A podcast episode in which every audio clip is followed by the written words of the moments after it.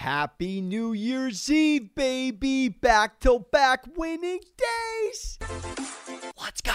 Let's go. Let's just get in on a little college football playoff part one. Let's briefly discuss little Buckeyes, Clemson, round dose, little Bama, 19 and a half against Notre Dame. Ian Book closing the book on a gorgeous career for the Fighting Irish. Three games today. It's Tulsa, Mississippi State. That's plus one and a half. Terrifies me. I'd imagine maybe the SEC pulls it out today, but I'm not touching it. What I do like of any of them is Ball State plus nine and a half.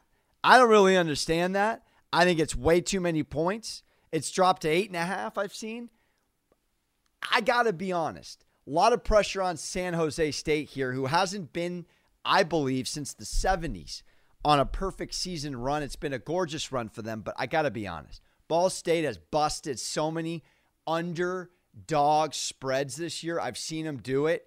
I would take the nine and a half today. Just take the nine and a half, close your eyes, maybe buy half a point to plus 10, watch Ball State mess around.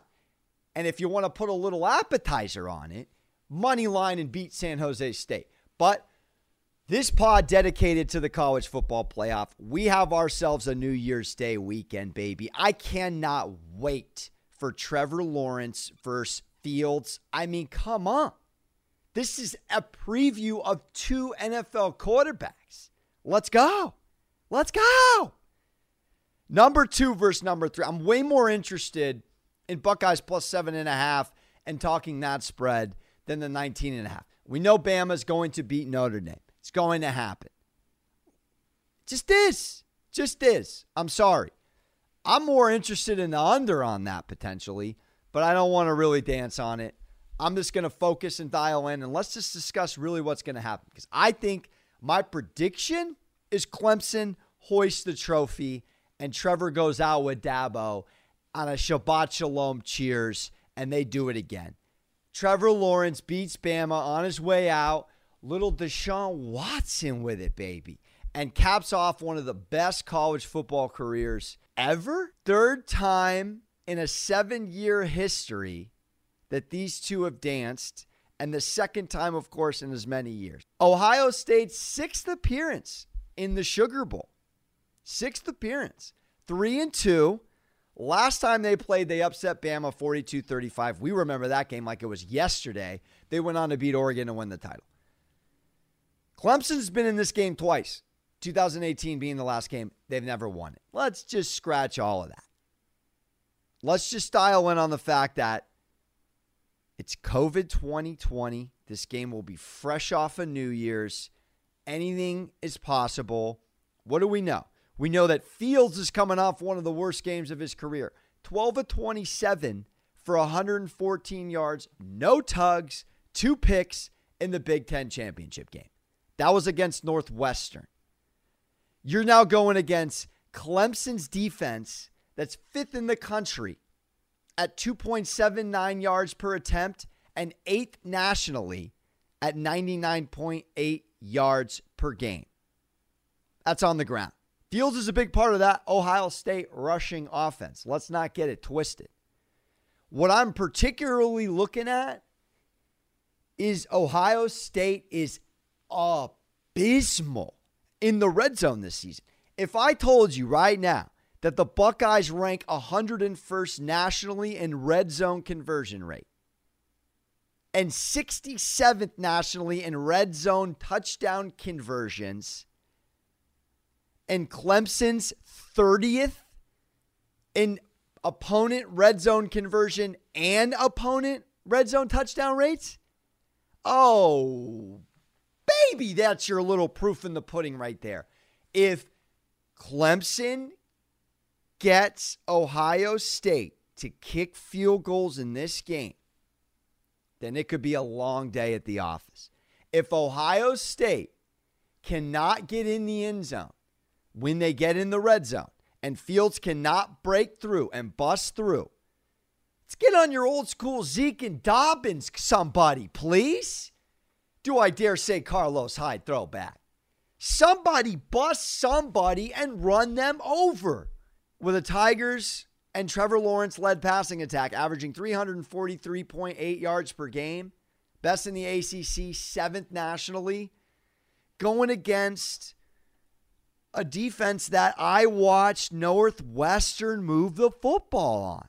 Now, I don't want to have buyer's remorse if Ohio State gets out to an early lead again and the seven and a half just looks like a gorgeous number. I mean, you could get in a quarter. We've seen Clemson have some pretty rough starts. Here's an interesting note generally I got via Vegas Insider betting notes for these playoffs as a whole. The team with the best regular season against the spread record has been runner up in the college football playoff each of the last four years and five of the last six overall. The only exception was Alabama. In the history of the college football playoff, every national champion has had at least five against the spread losses on the season. That to me pokes out like a Clemson who has had the spread covered on them. Boston College with it, baby. There's a world where Clemson is your national champion this year. If we're putting the ball, the theme of this past podcast week has been put the ball in the quarterback that you know one game on the hill needs to win. That's Trevor Lawrence. And I'm going to go Buckeyes plus seven and a half, but I'm absolutely taking Clemson money line, and I am absolutely parlaying it I mean, Clemson, Alabama money line, if we could all do it, we would. It's just you have to go over two times your money to get a 100 back. It's not appetizing. The value seems to be at seven and a half. Where the other actual value could be is, is on a two team teaser. If you're convinced Clemson's winning this game, and I'm convinced Clemson's winning this game, you tease them down in a two team six and a half point. You get them down to one, one and a half, hopefully one if the spread moves and you get yourself Bama under two touchdowns. Bama gets out early. They're one of the best first quarter teams in the country. And you hope Ian Book, just like Ohio State may do in the red zone, gets himself some field goals and not some touchdowns. Notre Dame's top 40 points six times this season. They're 10 and 1. It's a lot to be very, very impressed with with Brian Kelly's squad. Book enters this game with a ratio of 15 tugs to two interceptions. He scored four more touchdowns in a single game twice this season. The guy's had another good campaign. He's got 30 and 4 as a starter on record. Only Trevor Lawrence does he trail in career wins with active quarterbacks. And only Brady Quinn has more passing yards at Notre Dame. The guy's had a gorgeous career there. We got back to back top 20 defenses for the Irish. But Bama's top 50 points in their last three games. It's terrifying. The Tide's winning games on an average by more than 30 points. They're also leading the nation, converting almost 60% of their third downs. Now, Notre Dame defensively is sixth nationally, allowing only 29% of third downs to be converted. However, goodness gracious, Alabama's the nation's second highest scoring team, averaging an impressive 1.62 points per minute of possession. What? What? Harris, Jones, and Smith on this offense? I got to tease it down. And I got to tease down Clemson. And I got to take the other official pick. And it's Buckeyes with the points. So it's a two team tease. Clemson down to minus one. Hopefully minus 0.5 if you can do it, depending on where the spread settles. You can do a two team seven points. It's just going to get you over that minus 130 on the juice. Sometimes, depending on the book, you can even get it all the way up to minus 140. Not ideal. And you tease down 19 and a half, but you get it to 12 and a half, 12 and a half or 13. And come on, man. It's Saban versus Swinney. Do it again.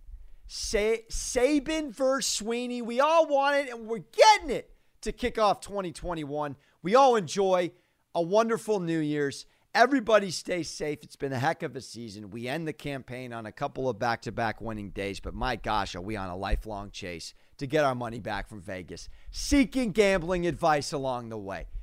I'm Alex Monaco. It's been a beautiful 2020. We started off one heck of a podcast. Some exciting announcements coming soon for the podcast. We look forward to a lucrative, very exciting, all kinds of sports gambling action across the board 2021 and Buzz Lightyear beyond. Until then, hug your mothers one last time in 2020. I'm out.